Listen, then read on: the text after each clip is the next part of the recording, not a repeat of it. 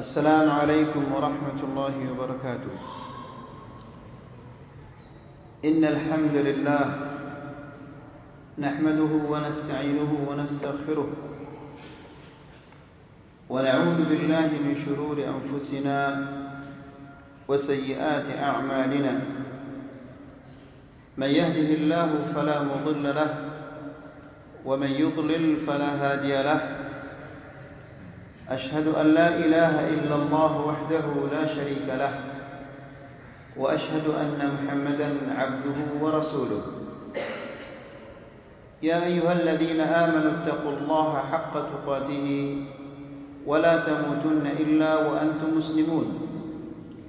يا أيها الناس اتقوا ربكم الذي خلقكم من نفس واحدة وخلق منها زوجها وبث منهما رجالا كثيرا ونساء.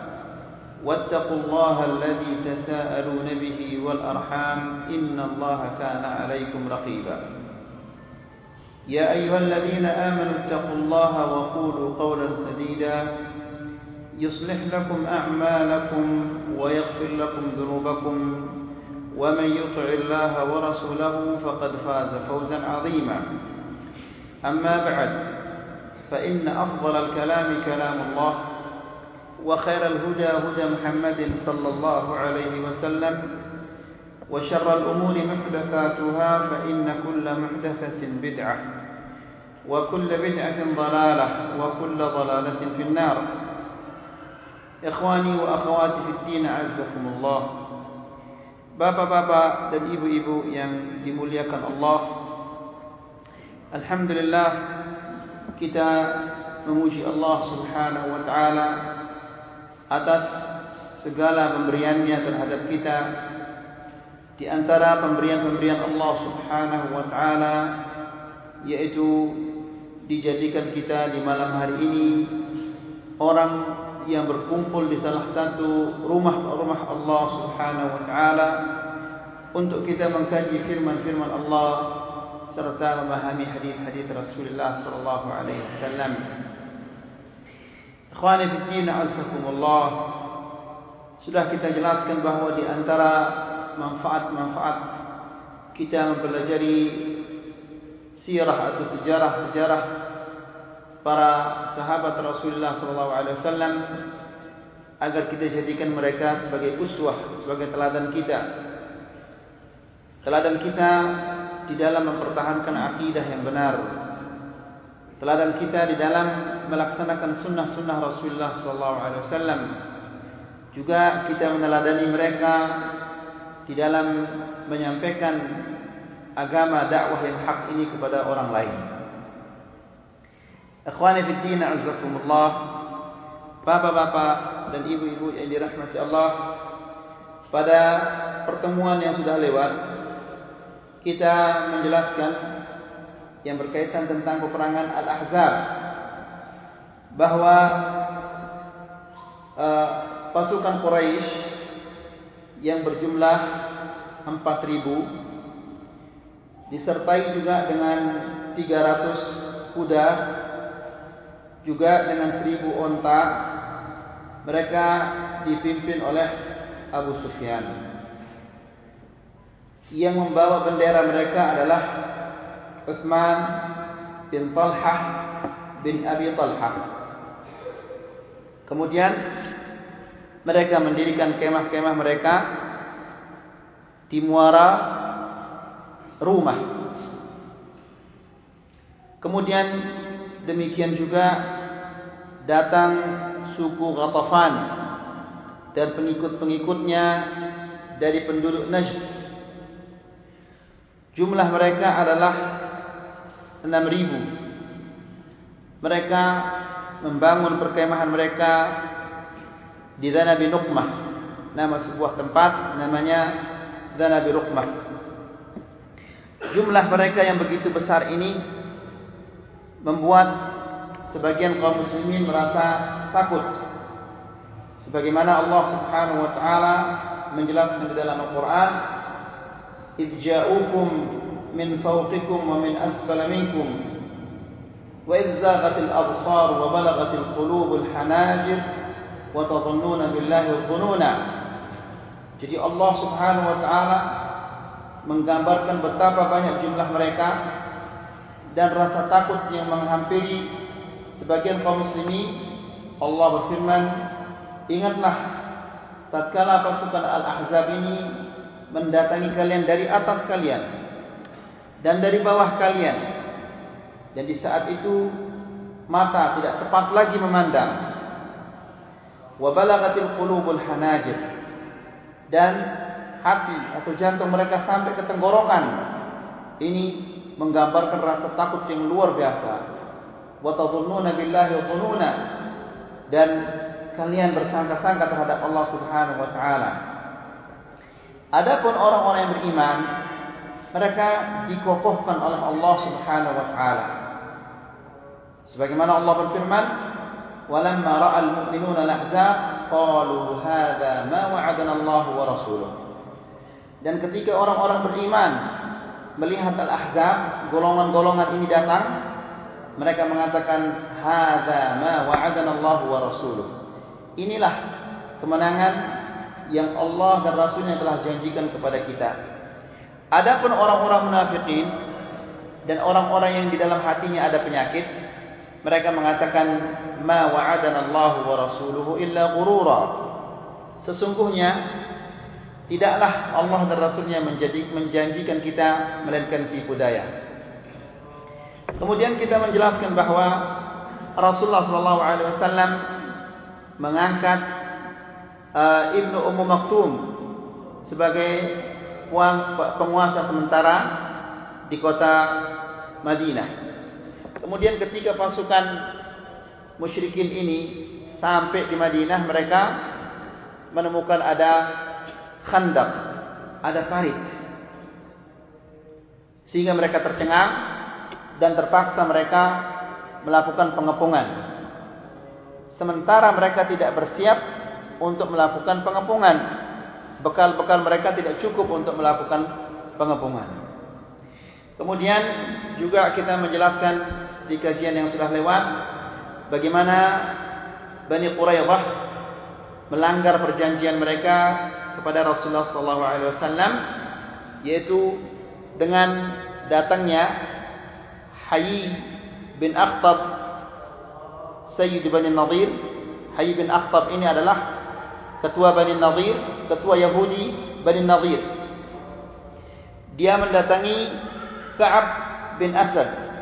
Ka'ab bin Asad ini adalah ketua Yahudi Bani Quraidah.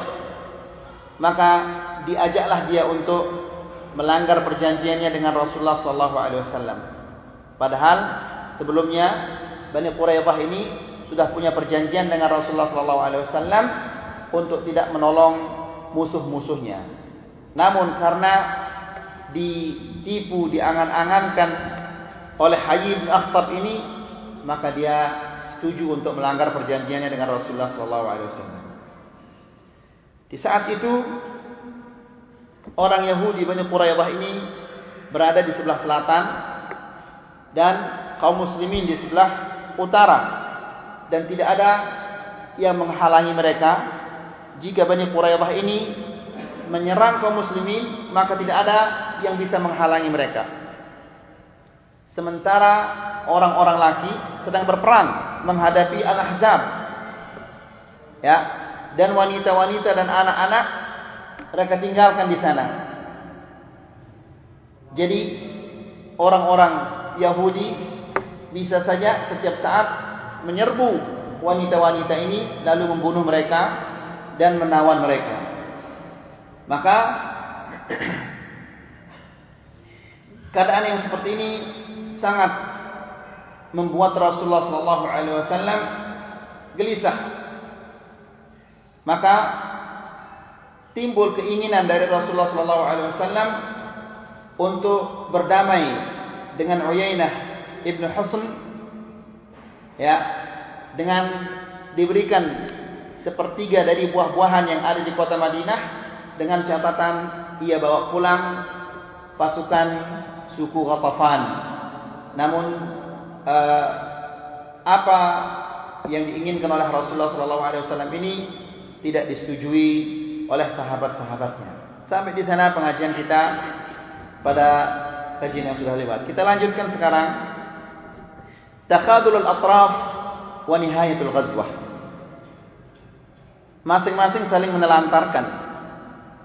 Kedua belah pihak saling menelantarkan. Dan berakhirnya peperangan ini.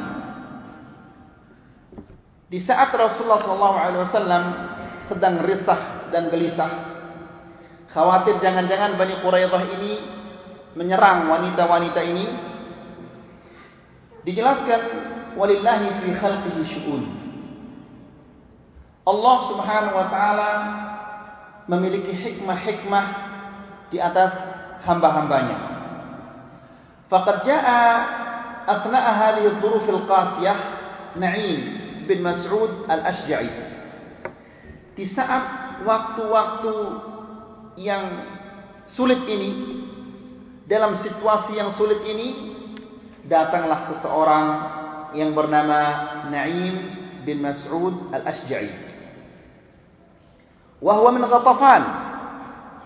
Orang ini dari suku Ghatafan. Sementara suku Ghatafan ini salah satu suku yang mengepung Rasulullah sallallahu alaihi wasallam bersama Quraisy. Wa kana sadiqan li Quraisy wal Yahud. Na'im bin Mas'ud ini dia adalah berteman dengan orang-orang Quraisy juga dia berteman dengan orang-orang Yahudi. Faqala ya Rasulullah inni qad aslamtu. Na'im bin Mas'ud ini mengatakan wahai Rasulullah sesungguhnya aku telah masuk Islam. Wa inna qaumi lam ya'lamu bi islami. Namun kaum saya tidak tahu kalau saya sudah masuk Islam. Famur bini bima syi'ta.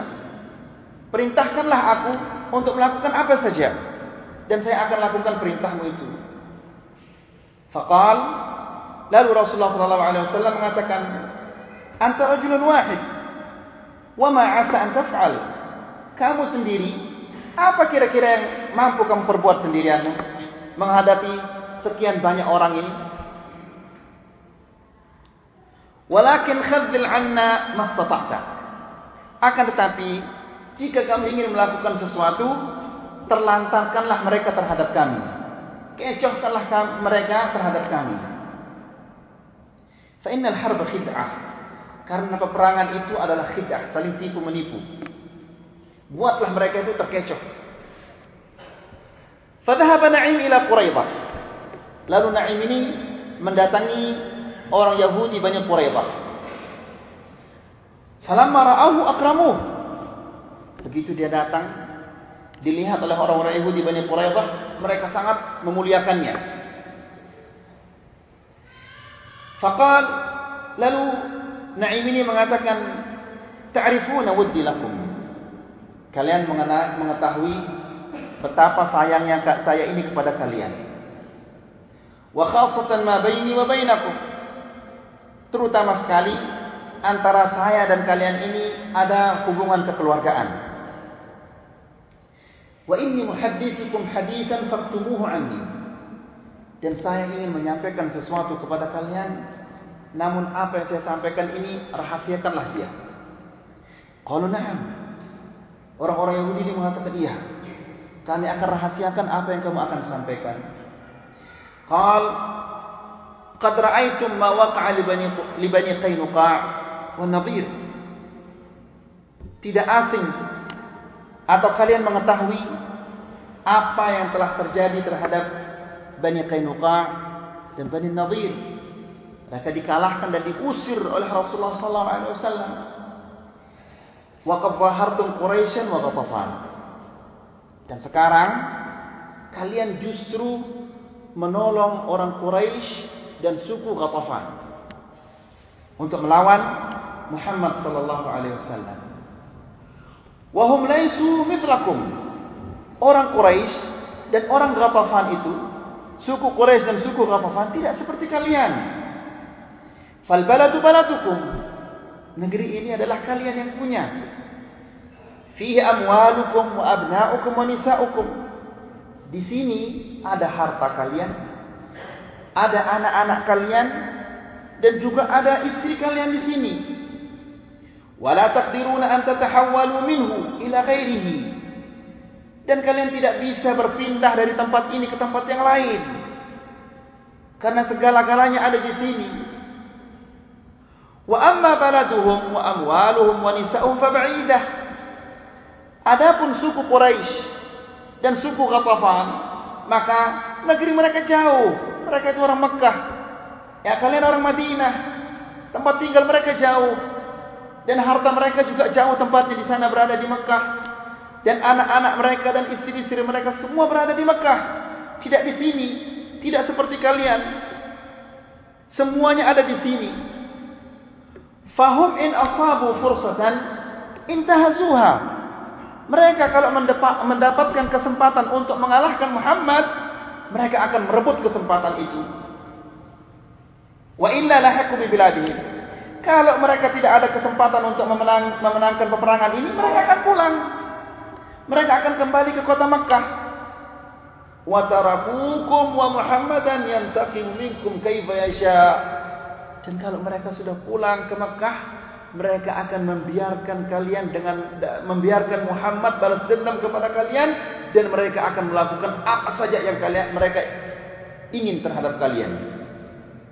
Ya, jadi kalian akan dibiarkan berhadapan dengan pasukan Muhammad sallallahu alaihi wasallam dan Muhammad akan balas dendam kepada kalian.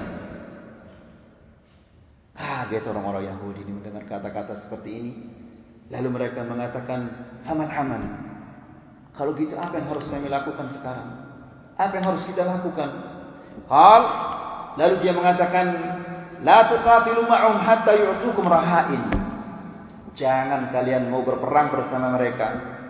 Jangan kalian mau berperang bersama orang Quraisy dan orang Ghatafan dan suku Ghatafan sampai mereka memberikan jaminan kepada kalian bahwa mereka akan tetap berperang bersama kalian apapun yang terjadi. Qalu laqad asyarta bil ra'i. Orang-orang Yahudi ini mengatakan sungguh benar apa yang kamu katakan ini pendapatmu ini adalah pendapat yang benar. ثم توجه نعيم إلى قريش واجتمع برؤسائهم. Kemudian Naim ini mendatangi orang Quraisy dan dia berkumpul dengan pembesar-pembesar mereka. Karena dia hubungannya bagus dengan suku Quraisy dan juga hubungannya bagus dengan orang-orang Yahudi. Datang lagi ke Quraisy dan berkumpul dengan pembesar-pembesar Quraisy. Waqal Lalu dia mengatakan, "Ta'lamuna muddi wa nushi lakum." Kalian tahu sayang saya kepada kalian. Dan keinginan saya untuk kalian mendapatkan kebaikan-kebaikan. Qalu na'am. Iya, kami tahu semua itu. Qal lalu dia mengatakan, "Fa inni muhaddithukum haditsan faktumuhu 'anni." saya ingin menyampaikan kepada kalian sesuatu namun kalian simpan rahasiakan apa yang saya sampaikan kepada kalian ini qalu naf'al mereka mengatakan iya kami akan lakukan apa yang kamu inginkan qal dia mengatakan fa inna yahud qad nadimu ala naqdihim ahda Muhammad tahu enggak kalian bahwa orang Yahudi telah menyesal karena mereka melanggar perjanjiannya dengan Muhammad. Mereka menyesal membantu kalian.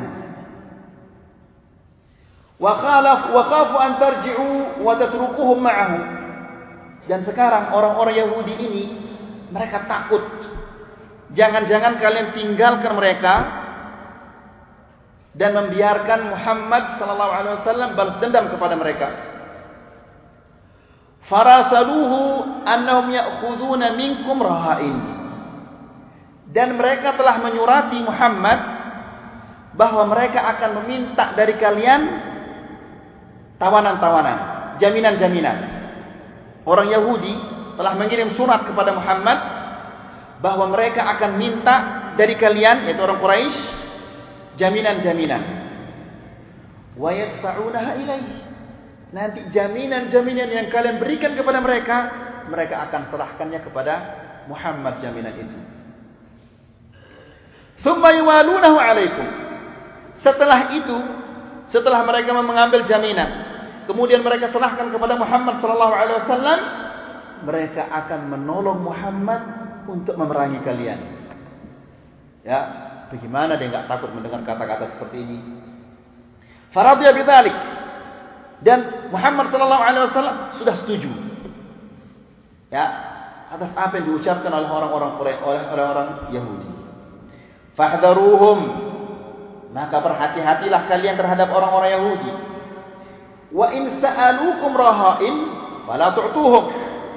Dan jika mereka meminta kepada kalian jaminan-jaminan, jangan sekali-kali kalian memberikan mereka. Thumma dhahaba ila Ghatafan faqala lahum mithla dhalik. Kemudian pergi lagi dia Na'im bin Mas'ud ini ke suku Ghatafan dan diucapkan kepada suku Ghatafan apa yang diucapkan kepada Quraisy. Tadbir al-hakim tashakkaka fi an-nufus wa tashaqqaqat.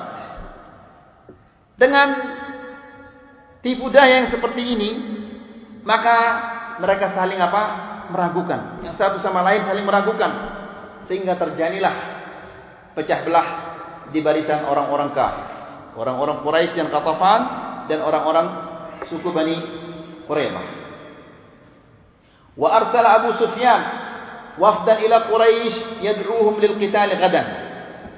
Lalu Abu Sufyan ingin memastikan apakah benar apa yang diucapkan oleh Naim bin Mas'ud ini maka dia mengutus seseorang kepada orang-orang Yahudi dan memberitakan mereka bahawa besok kita akan berperang sampaikan kepada orang Yahudi beritahu mereka bahawa besok ini kita akan berperang Faqalu akan tetapi orang-orang Yahudi itu mengatakan innal yawma yawm sabt. Besok itu kan hari Sabtu. Walam yusibna ma asabana illa min at-ta'addi fihi. Dan tidaklah bencana-bencana itu menimpa kami melainkan karena kami melanggar hari Sabtu, kehormatan hari Sabtu. Karena orang Yahudi hari mulianya adalah apa? Hari Sabtu lalu mereka beralasan kepada Abu Sufyan Abu Sufyan besok adalah hari Sabtu dan tidaklah bencana-bencana itu menimpa kami melainkan karena kami melanggar kehormatan hari Sabtu Thumma inna la nuqatilu ma'akum hatta tu'tuna raha'in minkum. Dan ingatlah bahwa kami tidak akan berperang bersama kalian sampai kalian memberikan kami jaminan-jaminan bahwa kalian akan berperang bersama kami apapun yang terjadi. Likai la tadrukuna wa tadhhabu ila biladikum. Ya, karena jangan-jangan nanti kalian tinggalkan kami lalu kalian pulang ke negeri kalian lalu kalian biarkan kami bersama Muhammad sallallahu alaihi wasallam. Lalu dia balas dendam kepada kami. Maka kami tidak akan berperang bersama kalian sampai kalian memberikan kami jaminan-jaminan. Tentunya jaminan-jaminan ini berupa uh, pasukan-pasukan uh, 100 orang atau 1000 orang diserahkan bersama senjatanya. Itu sebagai jaminannya maka faqalat quraisy wa qatafan lalu orang quraisy dan orang qatafan suku qatafan mendengar apa yang dikatakan oleh orang Yahudi ini, mereka mengatakan, Sadaqakumullahi na'im. Demi Allah, benar apa yang dikatakan Na'im bin Mas'ud itu. Bahawa orang-orang Yahudi ini ya akan meminta kepada kalian jaminan lalu jaminan itu akan diserahkan kepada Muhammad lalu dia akan menolong Muhammad untuk berperang melawan kalian. Demi Allah benar apa yang dikatakan oleh Na'im bin Mas'ud ini. Wa arsalat Quraisy ila yahud taqulu lahum lalu orang-orang Quraisy pasukan Quraisy mengirim seseorang kepada orang-orang Yahudi dan dikatakan kepada mereka la nurhinukum ahadan. Kami tidak akan memberikan jaminan kepada kalian. Ya kami tidak akan menyerahkan siapa-siapa kepada kalian untuk menjadi jaminan akhruju lil qital keluarlah kalian untuk berperang karena sudah ada perjanjian antara mereka bahwa orang-orang Yahudi akan menolong orang-orang Quraisy untuk berperang melawan Muhammad sallallahu alaihi wasallam. Faqalu orang-orang Yahudi begitu mendengar bahwa orang Quraisy tidak akan memberikan mereka jaminan, mereka mengatakan sadaqakum wallahi na'im. Demi Allah benar apa yang dikatakan oleh Na'im itu. Ternyata mereka ini hanya mencari kesempatan ya. Kalau tidak ada kesempatan untuk merang mereka akan pulang ke Mekah. Lalu membiarkan kita melawan Muhammad sallallahu alaihi wasallam. Fakharat azaimul fariqain. Maka runtuhlah semangat kedua belah pihak ini. Orang Yahudi putus asa runtuh semangatnya. Demikian juga orang-orang apa Quraisy dan suku Ghatafan ini hancur lebur semangatnya Amal muslimun fakanu yad'un Adapun orang-orang muslimin di saat itu mereka terus-menerus berdoa mereka tidak berhenti-hentinya berdoa. Di antara doa-doa mereka, Allah nusur auratina wa amir rawatina. Ya Allah, tutup-tutupilah aurat kami. Maksudnya adalah wanita-wanita yang ada di kota Madinah yang berhadapan dengan orang-orang apa? Yahud Bani Quraidah. Ya. Ya Allah, tutuplah aurat kami. Jagalah kehormatan kami. Wa amir rawatina dan amankanlah rasa takut kami. Wabtahala Rasulullah sallallahu alaihi wasallam ila rabbih azza wa jalla. Dan Rasulullah sallallahu alaihi wasallam berdoa kepada Allah Subhanahu wa taala. Dia mengatakan, "Allahumma munzil al-kitab, sari'ul hisab, ihzim al-ahzab, Allahumma ihzimhum wa zalzilhum." Rasulullah sallallahu alaihi wasallam mengatakan, "Allahumma munzil al-kitab, ya Allah, zat yang menurunkan al-kitab, Al-Quran Sari'ul hisab. Zat yang sari'ul hisab Cepat menghisab hamba-hambanya. Ihzim al-ahzab Kalahkanlah al-ahzab Golongan-golongan. Yang dimaksud adalah Quraisy, Suku Ghatafan dan pengikut-pengikutnya Dan orang Yahud Bani Quraidah Allahumma hzimhum Wazalziluhum Ya Allah Kalahkanlah mereka Ya Allah Goncangkanlah mereka Ini dia doanya Rasulullah SAW di saat-saat yang genting itu. Jadi bisa kita bayangkan bagaimana perasaan Rasulullah wasallam.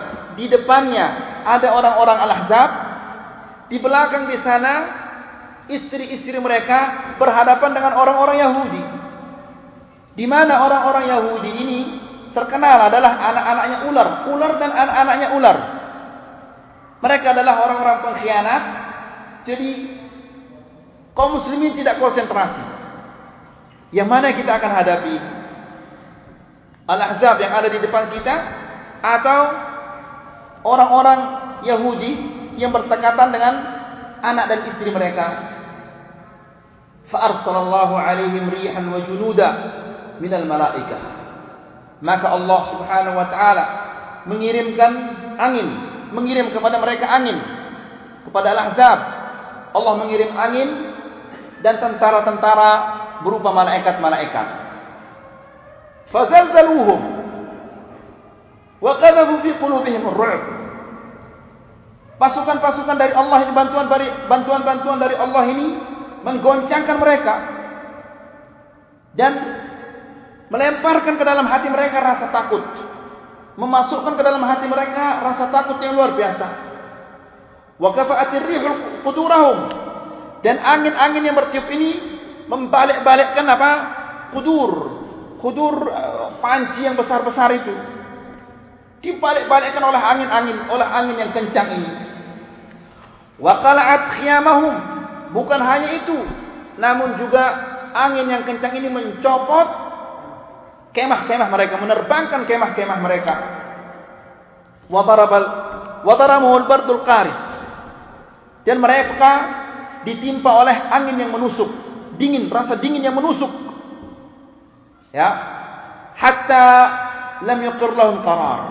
Sehingga mereka tidak bisa tenang. Duduk tidak enak, tidur tidak enak, berjalan tidak enak, semua serba tidak enak. Karena dinginnya yang luar biasa. Wa bada'u yatahayyauna lirrahil. Maka mereka melihat situasi yang seperti ini, mereka terpaksa untuk bersiap-siap apa berangkat kembali ke Mekah.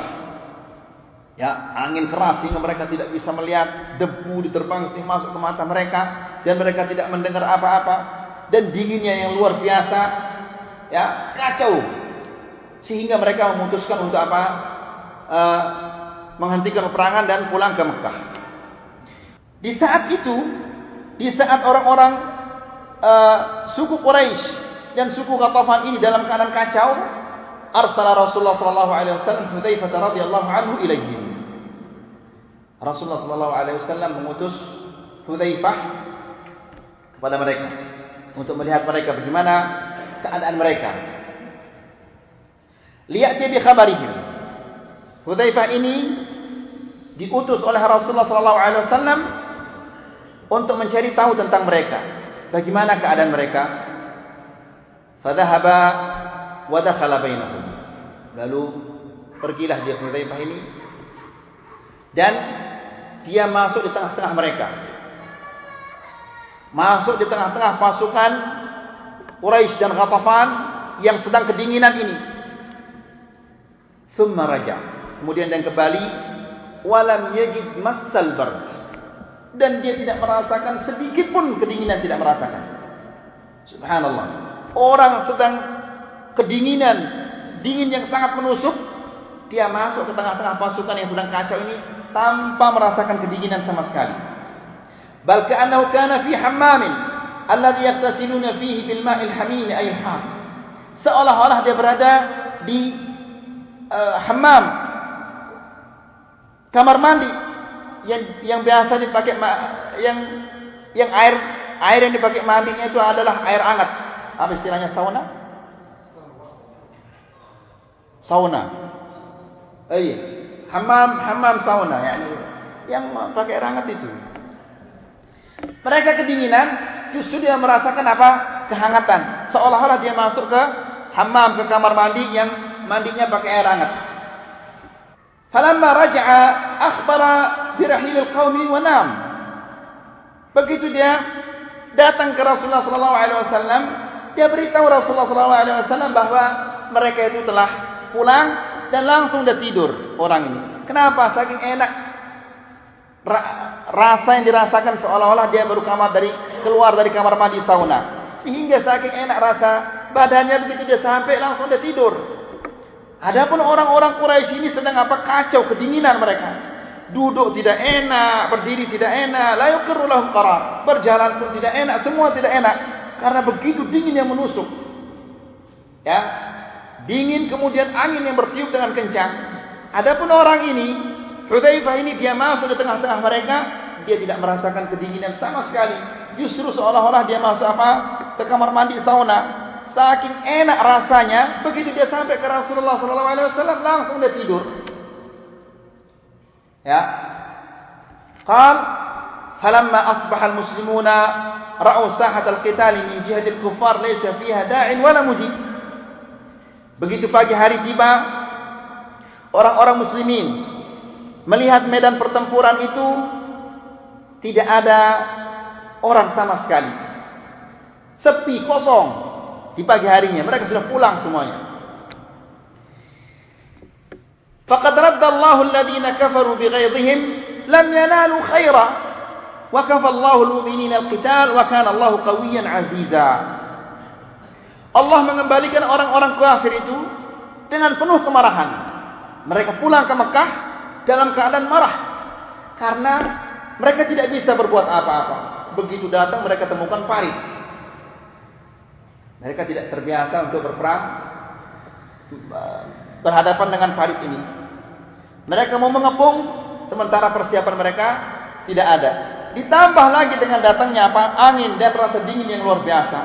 Makanya mereka pulang tanpa mendapatkan apa-apa itu menyebabkan mereka kembali ke kota Makkah dalam keadaan marah.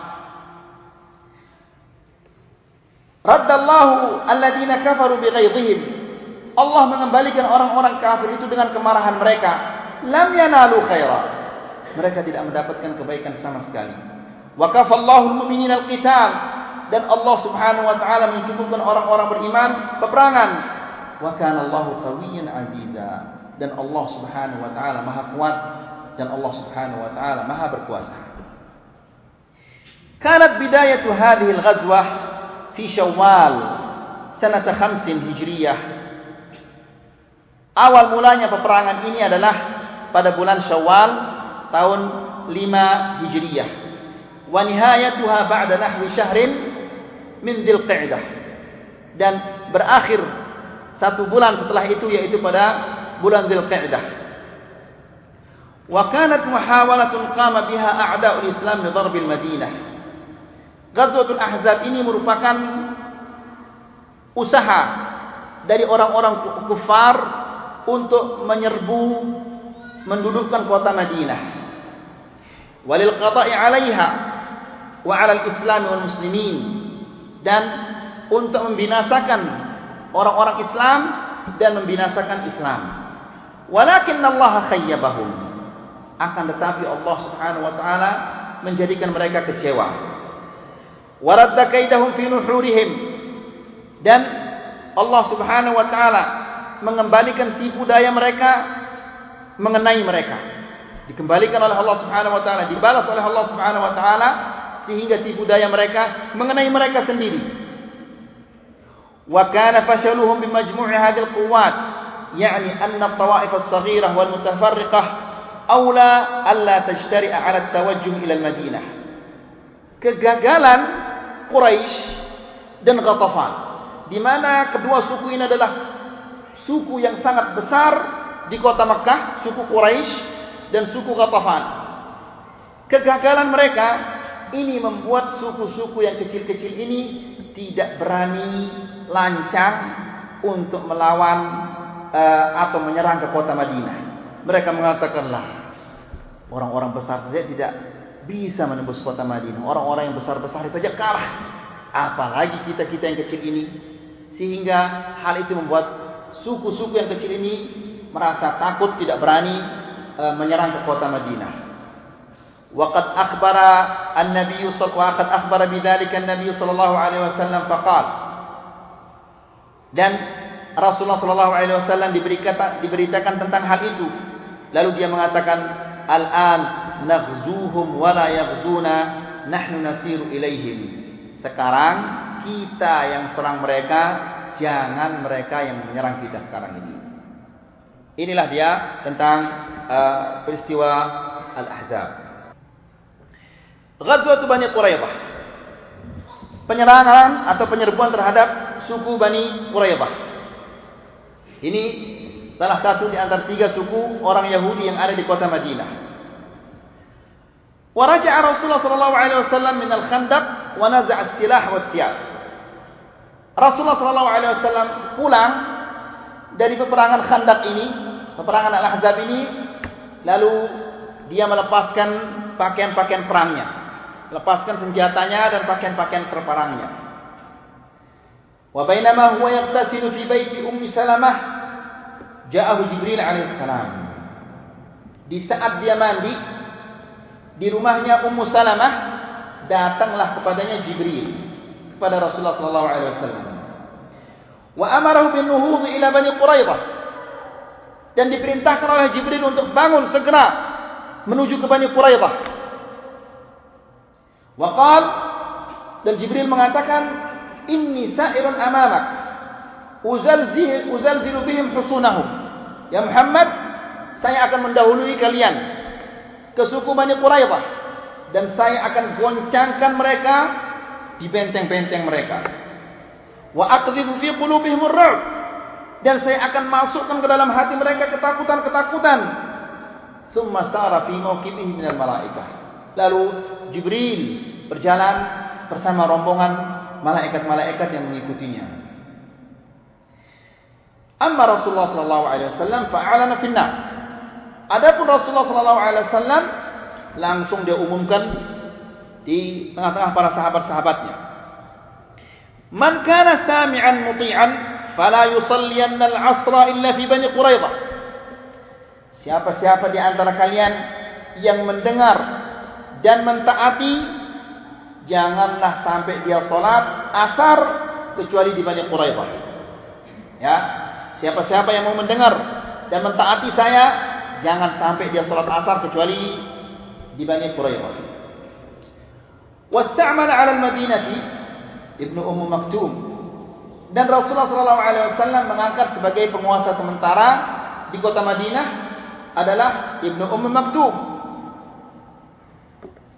Wa'ata raya li Ali bin Abi Talib. Dan Rasulullah SAW memberikan bendera kepada Ali bin Abi Talib wa qaddamahu fi jama'atin ilaihim. Dan Ali bin Abi Talib ini disuruh dia untuk mendahului bersama rombongannya. Mendahului ke suku Bani Quraidah. Falamma ra'awhu sabbu Rasul sallallahu alaihi wasallam wa qalu qabihan. Begitu orang-orang Bani Quraidah ini melihat pasukan Ali bin Abi Talib mereka mencaci maki Rasulullah sallallahu alaihi wasallam dan mengucapkan kata-kata yang kotor terhadap Rasulullah sallallahu alaihi wasallam. Wa badara muslimun bil khuruj. Maka kaum muslimin dan pasukan Islam langsung segera keluar untuk menyerbu orang-orang Yahudi Bani Quraisyah ini. Wa adrakat ba'dhum al-'asra fi at-tariq. Faminhum man shalla wa minhum man akhara hatta wasala ila Bani Quraidah. Ketika mereka berjalan menuju Bani Quraidah, mereka ditemukan dengan waktu asar di tengah jalan. Ada sebagian di antara mereka yang solat di tengah jalan, ada sebagian mereka menunda solatnya sampai di Bani Quraidah. Ya, karena Rasulullah SAW mengatakan la yusalliyanna ahadukum al-'asra illa fi Bani Quraidah. Jangan salah seorang di antara kalian solat asar kecuali di Bani Quraidah. Maksudnya Rasulullah sallallahu alaihi wasallam di sini adalah segeralah kalian. Ya. Yang satu memahaminya kita tidak boleh solat kecuali di Bani Quraidah. Yang satu mengatakan la Rasulullah sallallahu alaihi wasallam maksudnya kalian harus segera keluar jangan solat kecuali di Bani Quraidah. Tentunya yang dimaksud oleh Rasulullah sallallahu alaihi wasallam di sini adalah bersegera Bukan maksudnya tidak boleh kalian sholat kecuali di banyak Quraidah. Kemudian kita lanjutkan. Wa minhum man akhara hatta wasala ila bani Quraidah. Ada juga di antara mereka yang menunda salatnya sampai di Bani Quraidah. Ketika hal ini dilaporkan kepada Rasulullah sallallahu alaihi wasallam, Rasulullah sallallahu alaihi wasallam tidak menyalahkan orang yang salat di tengah jalan, juga tidak menyalahkan orang-orang yang menunda salatnya sampai Bani Quraidah.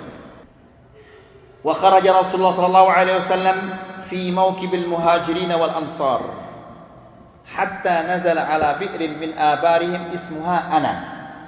Lalu Rasulullah sallallahu alaihi wasallam keluar bersama rombongan dari kalangan al-muhajirin dan al-ansar sampai tiba di salah satu sumur-sumurnya orang-orang Yahudi Bani Quraidah yang namanya sumur itu Bi'ru Anam. Namanya itu. Ya, bukan maksudnya sumur saya, tapi namanya. Nama sumur itu adalah apa? Ana. Wa alqallahu fi qulubihim ar-ru'b. Allah Subhanahu wa taala memasukkan ke dalam hati mereka ketakutan. Ke hati orang Yahudi Bani Quraidah. Fatahassanu fi husunihim. Lalu mereka sembunyi di benteng-benteng mereka. Walam yajtari'u 'ala al-qital dan mereka tidak berani untuk bertempur, tidak berani berperang, hanya mereka cukup apa? Bersembunyi-sembunyi saja. Wa hasarahumul muslimun bi syiddah. Dan mereka dikepung dengan ketat oleh pasukan kaum muslimin. Falamma tala alaihimul hisar, aradu an yastashiru ba'd hulafaihim minal muslimin. Karena mereka terlalu lama dikepung, ya, yang namanya dikepung itu adalah sangat menjenuhkan keluar tidak berani, semua tidak berani karena dikepung oleh musuh di luar. Maka karena mereka terlalu lama dikepung, akhirnya mereka ingin minta saran dari teman-teman mereka atau dari sekutu-sekutu mereka dari kalangan kaum muslimin. Fatalabu min Rasulullah sallallahu alaihi wasallam an yursila ilaihim Abu Lubabah liyastashiruh. Maka mereka minta kepada Rasulullah sallallahu alaihi wasallam untuk diutus kepada mereka Abu Lubabah. Ya, Ya Muhammad, utus kepada kami Abu Lubabah. Kami ingin meminta saran-sarannya. Bagaimana sarannya? Fa'arsalahu. Lalu Rasulullah SAW mengutus kepada mereka Abu Lubabah.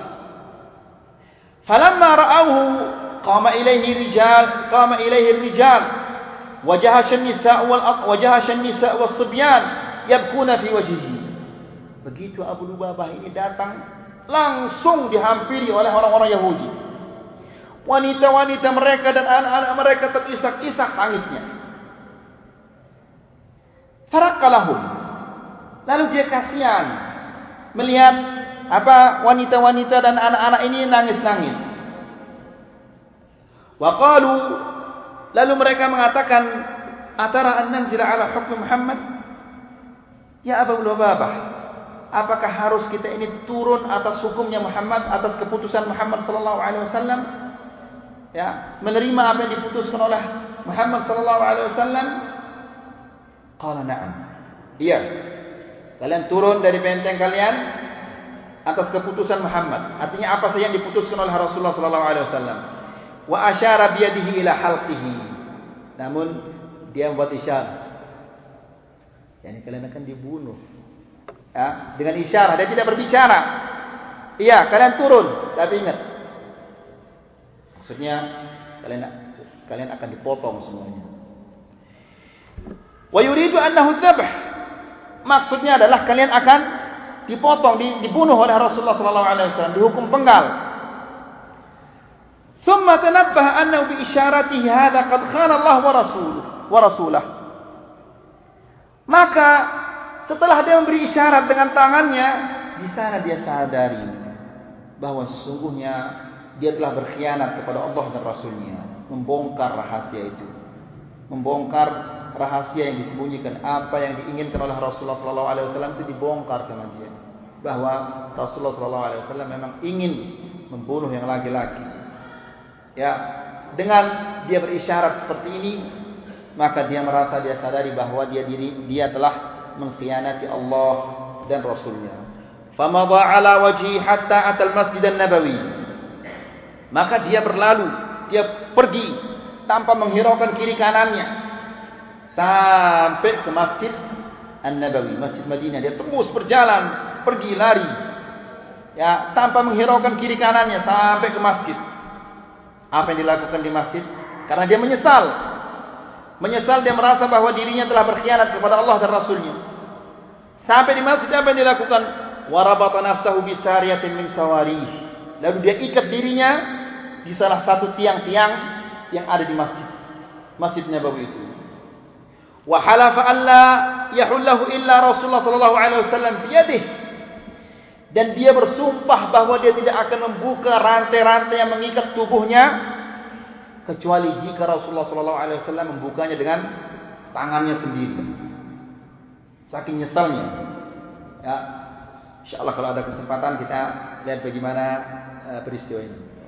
Falamma balagha Rasulullah sallallahu alaihi wasallam, falamma balagha Rasulullah sallallahu alaihi wasallam khabarahu qan ketika berita ini sampai kepada Rasulullah sallallahu alaihi wasallam bahwa Abu Lubabah telah melakukan apa memberikan isyarat kepada orang-orang Yahudi dengan menggerakkan apa? Tangannya di lehernya dan dia menyesal. Kemudian dia mengikat dirinya di salah satu tiang-tiang di, di Masjid Nabawi itu. Berita itu sampai kepada Rasulullah sallallahu alaihi wasallam. Dia mengatakan ama innahu law ja'ani lastaghfartu lahu. Seandainya begitu dia melakukan kesalahan itu lalu dia datang kepadaku maka pasti aku pasti aku akan memaafkannya ama id fa'ala ma fa'al fanatrukahu hatta yaqdi Allah fihi Adapun jika dia telah melakukan apa yang dilakukan, dia telah mengikat dirinya seperti itu, maka kita akan biarkan saja sampai Allah Subhanahu wa taala menurunkan keputusannya terhadapnya. Maka dibiarkan dia. Sampai pendengarannya mulai melemah karena dia tidak mau makan minum. Sekian hari, pendengarannya melemah, apa penglihatannya juga melemah. Wa ma'atul hisar inharat ma'nawiyatuhum inharat ma'nawiyat Bani Quraidah. Karena lamanya mereka dikepung oleh pasukan Rasulullah sallallahu alaihi wasallam, jatuhlah semangat mereka. Ya, runtuh semangat mereka. Hatta nazalu ba'da 25 lailah ala hukm Rasulullah sallallahu alaihi wasallam. Sehingga setelah 20 hari mereka dikepung, 10 20 malam mereka dikepung oleh Rasulullah sallallahu alaihi wasallam, mereka setuju untuk turun dari benteng-benteng mereka atas keputusan Rasulullah sallallahu alaihi wasallam. Fa'taqala rijal. Lalu yang laki-laki diikat. Wa ja'ala an-nisaa wadh-dharari bima'zilin 'anhum fi nahiyah. Adapun yang wanita-wanita dan anak-anak dijauhkan dari mereka. Dijauhkan dari yang laki-laki ini. Wa talaba hulafa'uhum al-aws an yuhsina ilaihim. Datang sekutu orang Yahudi, sekutu-sekutu Bani Quraidah ini, sekutu mereka dari suku Al-Aus. Ya, ada perdamaian antara mereka, antara Al-Aus dan Bani Quraidah ini. Maka datanglah orang-orang Al-Aus ini kepada Rasulullah sallallahu alaihi wasallam dan mereka minta agar Rasulullah wasallam berbuat baik kepada mereka. Berbuat baiklah kepada Bani Quraidah ini karena sesungguhnya mereka ini adalah hulafa sama kami ini. Mereka itu bersekutu, ada perjanjian persahabatan antara kami dengan mereka. Berbuat baiklah kepada mereka. Kama fa'ala Bani Qainuqa hulafa'ul Khazraj. Sebagaimana suku Khazraj dia ada janjian perjanjian perdamaian atau persahabatan dengan Bani Qainuqa. Bani Qainuqa ini orang Yahudi. orang Bani Qainuqa mereka punya perjanjian persahabatan dengan Al-Khazraj. Maka orang-orang Al-Khazraj ini ketika Rasulullah SAW memutuskan untuk mengeluarkan mereka, Al-Khazraj ini orang-orang Al-Khazraj datang kepada Rasulullah SAW dan meminta agar Rasulullah SAW berbuat baik kepada mereka. Sekarang Al-Aus juga demikian. Jelas insyaAllah ya. Fakal lalu Rasulullah SAW mengatakan, Ala tardawna an yahkuma fihim rajulun minkum. Maka Rasulullah SAW kepada, mengatakan kepada suku Aus ini, apa kalian tidak mau? Kalau salah seorang di antara kalian, suku Al-Aus, yang memutuskan, yang memberikan hukuman kepada mereka. Kepada orang Yahudi banyak Quraidah ini. Ya, jadi senang mereka. Karena mereka mengira bahwa sekarang orang yang dari suku Aus ini pasti dia akan apa memberikan hukuman-hukuman yang lunak terhadap Yahud Bani Quraidah ini. Ya, demikian persangkaan mereka. Jadi Rasulullah SAW mengatakan, apa kalian tidak senang? Apa kalian tidak mau? Kalau salah seorang di antara kalian yang memberikan mereka hukuman, kalau bala, iya ya Rasulullah, kami mau sekali. Ya, mereka mengira ya bahwa orang yang dari suku Al Aus ini pasti akan memberikan hukuman yang ringan terhadap Bani Quraidah. Qal Rasulullah sallallahu alaihi wasallam mengatakan fadzaka ila Sa'd bin Mu'adz. Kalau gitu hukuman mereka saya serahkan kepada Sa'ad bin Mu'adz. Qalu radina. Mereka mengatakan ya Rasulullah kami rela. Kami setuju. Dia yang akan apa memberikan keputusan kepada mereka. Karena awal karena Sa'ad bin Mu'adz ini adalah dia ketua suku Al-Aus. Ya, jadi mereka senang mereka mengira bahawa Sa'ad bin Mu'adz ini akan memberikan hukuman yang ringan terhadap uh, Yahud Bani Quraidah. Wa kana Sa'ad fil Madinati lil jurh alladhi asabahu athna'a ghazwatil Khandaq. Di saat itu Sa'ad bin Mu'adz ini sedang berada di kota Madinah. Karena kita sudah jelaskan waktu peperangan Khandaq itu mereka saling lempar dan mereka saling panah. Sa'ad bin Mu'adz ini terkena apa panahan di urat nadinya. Ya, maka dia berada di kota Madinah untuk apa? Menyembuhkan tangannya ini. Di saat peristiwa itu dia sedang berada di kota Madinah. Faja'u bihi rakiban ala himar. Dibawa saat ini, didatangkan saat dengan menggunakan apa? Himar, keldai. Falamma qaruba min Rasulullah sallallahu alaihi wasallam ketika dia sudah dekat Rasulullah sallallahu alaihi wasallam mengatakan qumu ila sayyidikum bangunlah kalian kepada tuan kalian ya bukan qumu li sayyidikum tapi Rasulullah sallallahu alaihi wasallam mengatakan qumu ila sayyidikum bangunlah kalian kepada tuan kalian maksudnya tolong dia dia turun dari keldai itu karena dia sakit ya karena sebagian orang mengambil ini sebagai dalih bahwa boleh kita menyambut orang dengan cara berdiri. Menyambut orang dengan cara berdiri itu tidak boleh. Rasulullah sallallahu alaihi wasallam mengatakan, "Man ahabba an yatamassala lahu an-nasu qiyaman, falyatabawwa maq'adahu minan nar." Barang siapa yang senang disambut dengan cara berdiri, maka hendaklah dia mengambil posisinya di api neraka. Jadi apa yang apa yang kita lihat di beberapa sekolah-sekolah kaum muslimin begitu ustaznya datang masuk ke kelas, bangun hayu apa? Ihtiram hayu. Wah, ini salah ini. Ya. Rasulullah wasallam mengatakan, "Qumu ila sayyidikum." Bangunlah kalian ke tuan kalian dan bantu dia turun dari keldainya. Bukan bangun untuk menghormati tapi bangun untuk menolongnya turun dari keldai. Ya ini sangat dipahami oleh sebagian kaum muslimin sehingga begitu ustaznya masuk di kelas mereka semuanya bangun. Ihtiram hayu. Ha insalah ya Rasulullah sallallahu alaihi wasallam ketika datang tidak ada yang menyambutnya dengan cara berdiri karena dia karena sahabat-sahabat tahu kalau Rasulullah sallallahu alaihi wasallam tidak senang disambut dengan cara berdiri. Kemudian Rasulullah SAW mengatakan, "Kumu ila sayyidikum." Bangunlah kalian ketuan kalian untuk apa? Membantunya tolong turun dari keldainya karena dia sakit. Faqamu ilaihi. Mereka bangun menyambut uh, Sa'd bin Mu'adz wa ahatu bihi min janibaihi dikelilingilah dia Sa'd bin Mu'adz ini. Karena dia suku Al-Aus. Dan Al-Aus ini punya perjanjian persahabatan dengan Yahud Bani Quraidah. Ya pulun. Mereka mengatakan, Ya Sa'ad, ahsin ila mawalik. Wahai Sa'ad, berbuat baiklah kepada budak-budakmu ini. Ya, mereka ingin apa? Uh, apa istilahnya?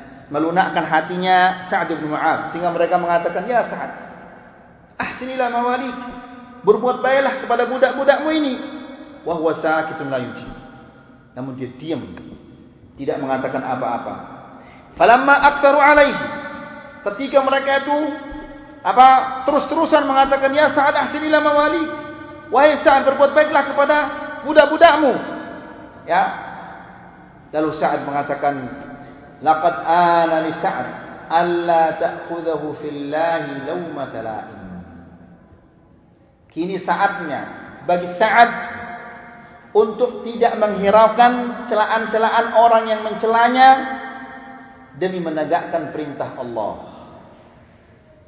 Kaget orang-orang ini. Falamma sami'u dhalik raja'a ba'du minal madinati wa na'a ilaihim al-qawm. Begitu mereka mendengar kata-kata Sa'ad yang seperti itu, mereka pulang ke Madinah dan mengucapkan apa? Ta'diyah. Mati sudah orang-orang Bani Quraidah itu. Ternyata saat yang kita harapkan untuk apa? Untuk memberikan hukuman yang lunak, ternyata justru dia ingin bersikap tegas kepada tawanan-tawanan ini. Maka dia pulang ke Madinah dan mengucapkan apa? Uh, kata-kata bela sungkawa. Mati orang-orang di atas. Gara-gara hukum saat ini. Padahal mereka setuju. Ya. Walamma nazala Sa'ad dan ketika Sa'ad ini turun dari keldainya, wa ukhbira bi nuzuli Quraidah ala hukmihi. Dan dia diberitahu bahwa orang-orang Bani Quraidah ini mau turun dari benteng mereka, namun yang memutuskan hukuman yang memberikan mereka itu hukuman adalah dia. Baru mereka setuju mereka mau turun dari benteng mereka. Hakama fihim Lalu ia memberikan hukuman kepada mereka, kepada suku Bani Quraidah ini. Apa hukumannya? An yuqtalar rijal. Laki yang laki-laki semuanya dibunuh. Wa tusbad dzurriyyah. Dan anak-anak ditawan. Wa tuqsamal amwal. Harta mereka dibagi-bagi. Faqala Rasulullah sallallahu alaihi wasallam Lalu Rasulullah sallallahu alaihi wasallam begitu mendengarkan hukuman ini, dia mengatakan laqad hakamta fihim bi hukmillahi min fawqi sab'i samawat. Wahai Mu'ad, sesungguhnya engkau telah menghukumi mereka dengan hukuman Allah Subhanahu wa taala dari tujuh langitnya. Yani hukumanmu ini pas seperti hukuman Allah Subhanahu wa taala. Kana waqad kana hadha al-hukm aidan tibqan li syari'at al-yahud. Bahkan hukuman Mu'adz bin ini sesuai dengan hukuman-hukumannya orang Yahudi yang ada di dalam Taurat mereka. Bal arfaq wa arham min hukm syari'atihim. Bahkan hukuman ini lebih lunak, lebih ringan daripada hukuman-hukuman yang ada di dalam kitab mereka. Ala ithri hadzal qada alladhi qada bihi Sa'd bin Mu'adz berdasarkan keputusan Mu'adz ini utia bi Bani Quraidah ila Madinah. Tawanan-tawanan Bani Quraidah ini dibawa ke Madinah. Karena sudah diputuskan bahwa yang laki-laki dipotong lehernya, dibawa mereka ke kota Madinah. Fahubisu fi dari bintil Harithah imra'atun min Bani Najjar. Dan mereka semuanya dikurung di rumahnya bintil Harith. Bintil Harith ini salah satu wanita dari suku Bani Najjar. Dikurunglah mereka di sana. Wa hufirat lahum khanadiqun fi suqil Madinah. Lalu mereka dibuatkan parit-parit di pasar kota Madinah. Thumma dhahaba bihim ila al-khanadiq arsala kemudian mereka dibawa ke parit itu apa? Rombongan-rombongan. Tidak sekaligus semuanya dibawa. Rombongan-rombongan dibawa apa? Ke parit itu wa duribat a'naquhum. Di sana mereka dipotong leher mereka dipenggal leher mereka. Wa kanu 400 mereka jumlah mereka adalah 400 wa qila ma baina 600 ila 700 dan ada yang mengatakan jumlah mereka adalah 600 ada juga yang mengatakan 700 semuanya dipotong lehernya. Wa qutila ma'hum hayy ibn akhtab sayyid bani nadir. Juga yang terbunuh yang ikut terbunuh bersama mereka adalah hayy ibn akhtab. Hayy ibn akhtab ini adalah ketua Yahudi Bani Nadir وكان من زعماء اليهود العشرين الذين حرضوا قريشا وغطفان على غزوة الأحزاب Hayy bin Akhtab ini dia salah satu di antara 20 orang yang datang ke Mekah untuk menghasut orang Quraisy dan orang Ghatafan untuk memerangi Rasulullah sallallahu alaihi wasallam. Thumma kana qad jaa ila Quraidah. Kemudian juga orang ini datang ke suku Bani Quraidah. Wa aghrahum ala naqd al-ahd. Dia juga datang ke Bani Quraidah untuk meminta kepada Bani Quraidah untuk melanggar perjanjiannya dengan Rasulullah sallallahu alaihi wasallam. Coba bagaimana jeleknya orang ini? Datang ke Mekah menghasut mereka untuk memerangi Rasulullah sallallahu alaihi wasallam. Setelah itu datang ke Bani Quraidah dan diminta mereka untuk melanggar perjanjiannya dengan Rasulullah sallallahu alaihi wasallam hatta ghadaru bil muslimina fi ahrij sa'atin min hayatih sehingga orang-orang Bani Quraidah ini mengecewakan Rasulullah sallallahu alaihi wasallam mengkhianati Rasulullah sallallahu alaihi wasallam di saat-saat yang begitu genting. Ya coba antum bayangkan bagaimana perasaan mereka. Musuh. Orang Quraisy dan suku Ghatafan di depan mereka sementara Bani Quraidah berhadapan dengan anak dan istri mereka. Jadi mereka tidak tenang. Ya gara-gara pengkhianatan orang Yahudi ini. Wa kanu qad ishtaratu alaihi an yakuna ma'ahum. Ya, akan tetapi kena bakunya dia. Ya, karena Bani Quraidah itu mengatakan kepadanya, kami akan ikuti permintaanmu, akan tetapi kamu harus ikut bersama kita apapun yang terjadi. Dia setuju. Iya, apapun yang terjadi saya akan bersama kalian. Ternyata dia kena batunya dan dia adalah digorong, dia dipotong lehernya. Fakana ma'hum fi husunim asna al-hisar wal islam hatta qutil. Dan dia berada bersama suku Bani Quraidah ketika suku Bani Quraidah ini dikepung oleh pasukan Rasulullah sallallahu alaihi wasallam. Dia juga ikut menyerah dan dia juga ikut terbunuh. Mungkin sampai di sini dulu kajian kita. Mudah-mudahan apa yang kita sampaikan ini ada manfaatnya. Ya, mudah-mudahan apa yang kita sampaikan ini bisa menambah kecintaan kita kepada Rasulullah sallallahu alaihi wasallam dan sahabat-sahabatnya dan semoga kita semangat kita untuk mendakwahkan uh, sunnah Rasulullah SAW ini semakin tinggi. Wa akhir da'wana alhamdulillahi rabbil alamin. Wassalamualaikum warahmatullahi wabarakatuh.